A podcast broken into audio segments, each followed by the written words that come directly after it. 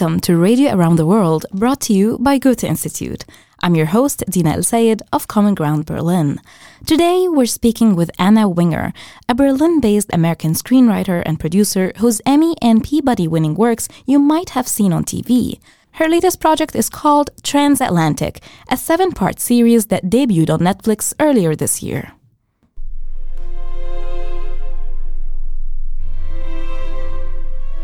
The series is inspired by Julie Orringer's novel The Flight Portfolio and the experiences of Varian Fry, Mary Jane Gold, and Albert Hirschman. They risked their lives to save over 2,000 Jewish and anti Nazi refugees during the Second World War.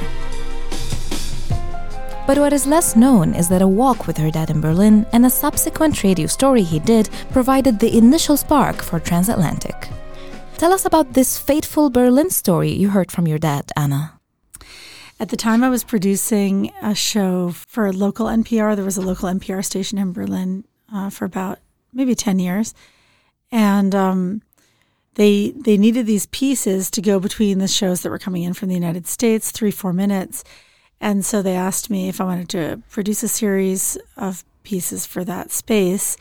And I, what I did was I asked um, all kinds of writers to write about something they had witnessed or experienced or seen, a story, their own story, something that interested them in Berlin. And we had this crazy range of people doing, they wrote about so many things, you know, swimming across the Spree to try and get into a club uh, right before it closed, to, you know, Cold War stories, um, broken romances, and all kinds of stuff about history. And my father, who's an anthropologist, he wrote a number of pieces for us actually that were about the street names and about who was Hans Beimler, you know. And in this case, he wrote one about who was Varian Fry. Um, there was a Varian Fry Strasse and still is here in Potsdamer Platz. And the story of who Varian Fry was was the basis for me to start researching a TV show, yeah, about Varian. Why did you turn this idea and this conversation with your dad into a radio story? Well, you know, when I was making Berlin Stories, when I was producing that radio series, I would always be listening for interesting things that people told me that would make a good story. So if someone who was a writer, and in some cases they weren't even writers, but most most were actually professional writers, would tell me something, I would think, oh, that would make a really good one. And what he told me was so surprising because actually it's like I like to say it's the greatest story never told. Like it was this amazing act of courage and this, you know, all these young people coming together to save, you know, famous artists and intellectuals who really had no way out. It was just an incredible story that deserved to be told. So I asked him to write a Berlin story about it, which he did. And that was the beginning of thinking about making it into a TV series. And let's backtrack to your childhood. Was radio important to you and your family when you were growing up? So I'm the daughter of anthropologists my parents always took my brother and me with them when they were traveling for work. Um, they did field work in many places um, that were quite remote, and there was very little access to um, anything but the radio. You know, we, we certainly never went to the movies or watched TV, but everywhere there was local radio. Like when we were living in Kenya, we listened to a lot of um, BBC World. And when we were living in Mexico, I remember there was one station that broadcast American Top 40, like Casey Kasem's American Top 40. And at the time I was, you know, in middle school and it was like the high point of my week was to hear all this pop music and I would wait with my tape recorder to press, you know, record when, when songs that I liked would come on the radio. And then later, uh, I'm a photographer. That was my profession for most of my adult life before I started writing and writing television. And I would spend, you know, eight, ten hours in the darkroom at a time printing when I was in my 20s and 30s. And NPR public radio was my best friend. I mean, I, I, would come out, sometimes I would listen to so much NPR that I would listen to the cycle coming back again at the end. You know, I'd be listening to so much that I would get to the news coming back. You know, the, they would start to replay the, the same broadcasts. Um, and, you know, talk radio and now I listen to a lot of podcasts. You know, it's such a, it has always been a big part of my daily life. Um, I never, thankfully, had a commute, like a car commute. But when I am in the car, I listen to radio. But I try not to be in the car if I can avoid it. But um, but I do. I've always found it very relaxing to hear people talking about something interesting. So, yeah, I've been radio's been a big part of my life from the beginning. You just mentioned podcasts. What are you listening to these days? And have your children grown up listening to radio since it's a big part of your life? It's funny that you say that because one thing I've noticed about um, music, like the absorption of music, um, you know, I used to hear new music on the radio. That's how you heard it, you know, whether it was in the car or at home. The radio was always on, and you'd hear a new song. You'd want to know what that was there was no other way to uh, find anything new. Then there was MTV. You'd hear watch music videos, but really radio was the source of information when it came to like pop music. Um, and one thing I noticed because my kids listen to things on Spotify and Apple Music or wherever it is that they're listening to music, they don't hear new music as much they don't really experience listening to something that they didn't choose, right? Everything is now sort of the algorithm is designed to bring you the things that you want and you like, but not to expose you to new music. So they don't, unless I play something for them or someone else plays something for them deliberately, they don't naturally hear music they didn't choose. And that's a really different way of, um, of coming into music than I had it because for me it was like you just listen to the radio and new things would play all the time on the radio.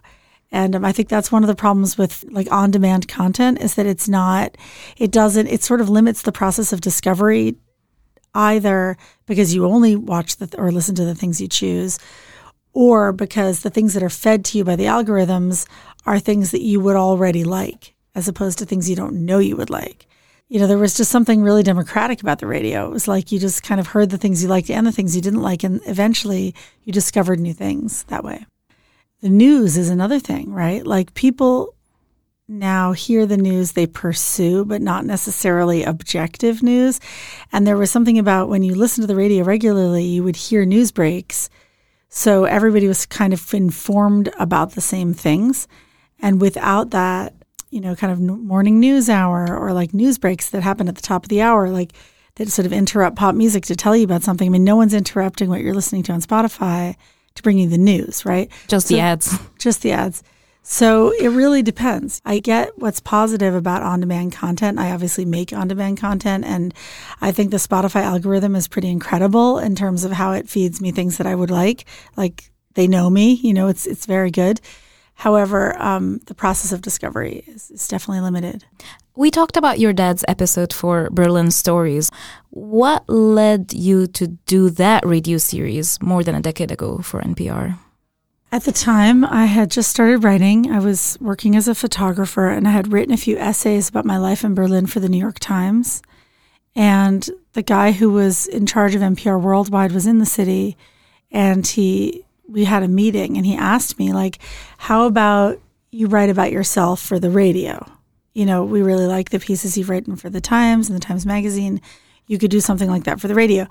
And i was like uh, i don't know if i want to if i have enough to say about my life but what if i were to get other writers to write about their lives and their experiences and we were just to do it as a kind of on rolling you know record of of different people's experiences. And then they were all you know pieces that were read by the writers who wrote them. So it was kind of a little bit like storycorps or something except for that it wasn't an interview. It was like people we there was an editorial process. People wrote essays. We edited them for radio to get them the script down to the right length and that they were clear and easy to say. They would practice them. And then we would do we would record them in batches at various recording studios around Berlin. It was really fun. We did it for like maybe five years, six years. And um, over time, we probably did 200 pieces or something like that. And they were all really different. But one thing that's kind of funny is I never wrote one. Do you have a favorite? It was about how she swam across the Spree to get into Bar 25, which was a club that no longer exists but was kind of legendary. and it was just a really good piece. I, that one really stayed with me. But people wrote about amazing things that happened to them. And then unfortunately, the whole archive lived on the website that doesn't exist anymore. And I should have somehow downloaded it all to one place. So I only have about half of them. Like on my computer, but it's just still a wealth if they're yeah. all of the same caliber, swimming yeah. in this Spree well. to reach the club. That's peak Berlin. Has radio influenced other works that you've done?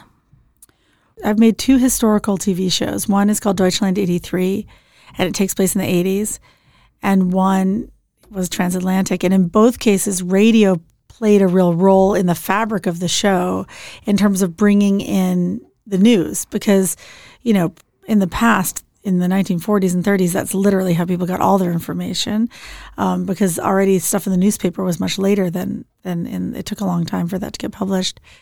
Uh, the radio was crucial in bringing people information. They also, and that was also true in the Cold War. It was really important. It was also a really powerful tool because they started broadcasting radio from the west over into the east.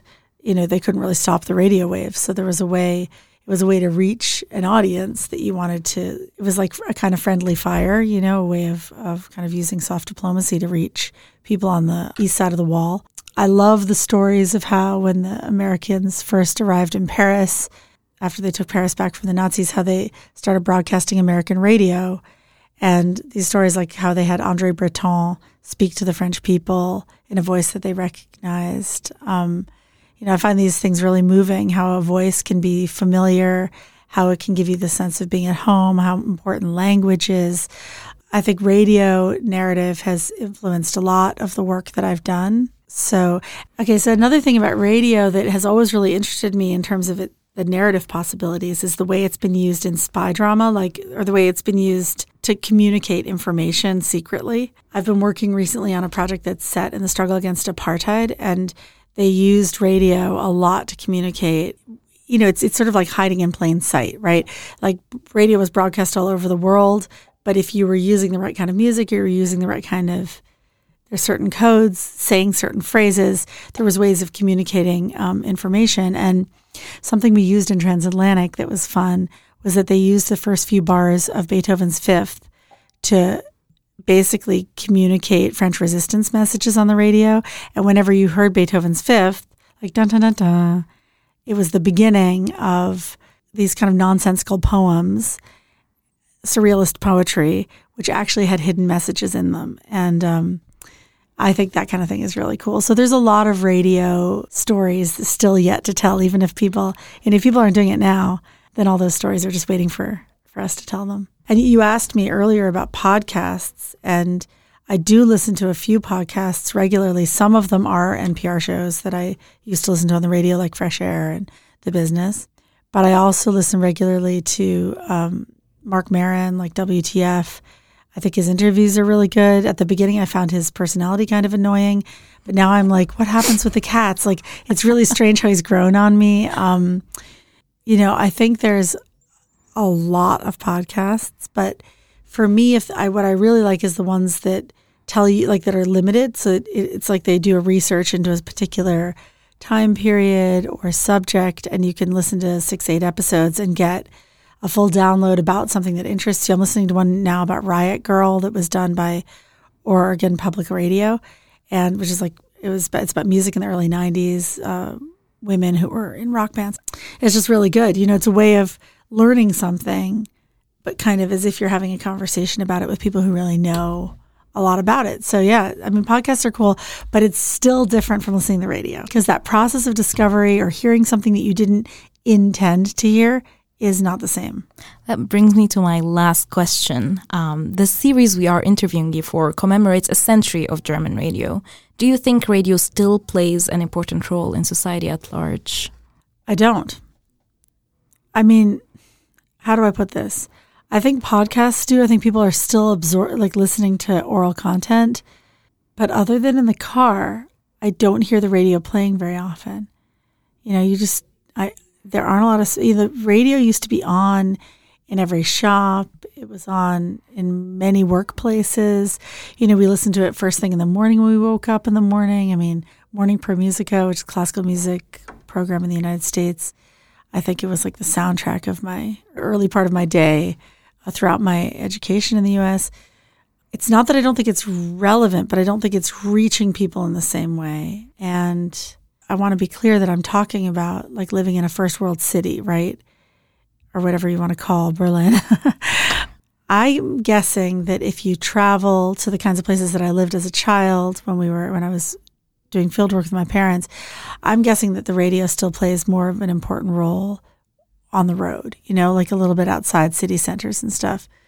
Certainly, we spend the summers in Maine, which is a kind of rural part of the United States, and radio there is more important than it is here. You know, because people spend so much time in their cars, they listen to the radio, even just to get weather updates and traffic updates. These are things you can't get anywhere but the radio, right? So if you have a reason to plug in, and I think drivers have a lot more of a reason than people in the city, then I think it probably does play a more significant role in their lives. That was Emmy and Peabody winning screenwriter and producer Anna Winger. I'm Dina El Sayed of Common Ground Berlin, and thank you for listening. Radio Around the World is brought to you by the Goethe Institute. Thank you to all of our friends and partners for making this series possible.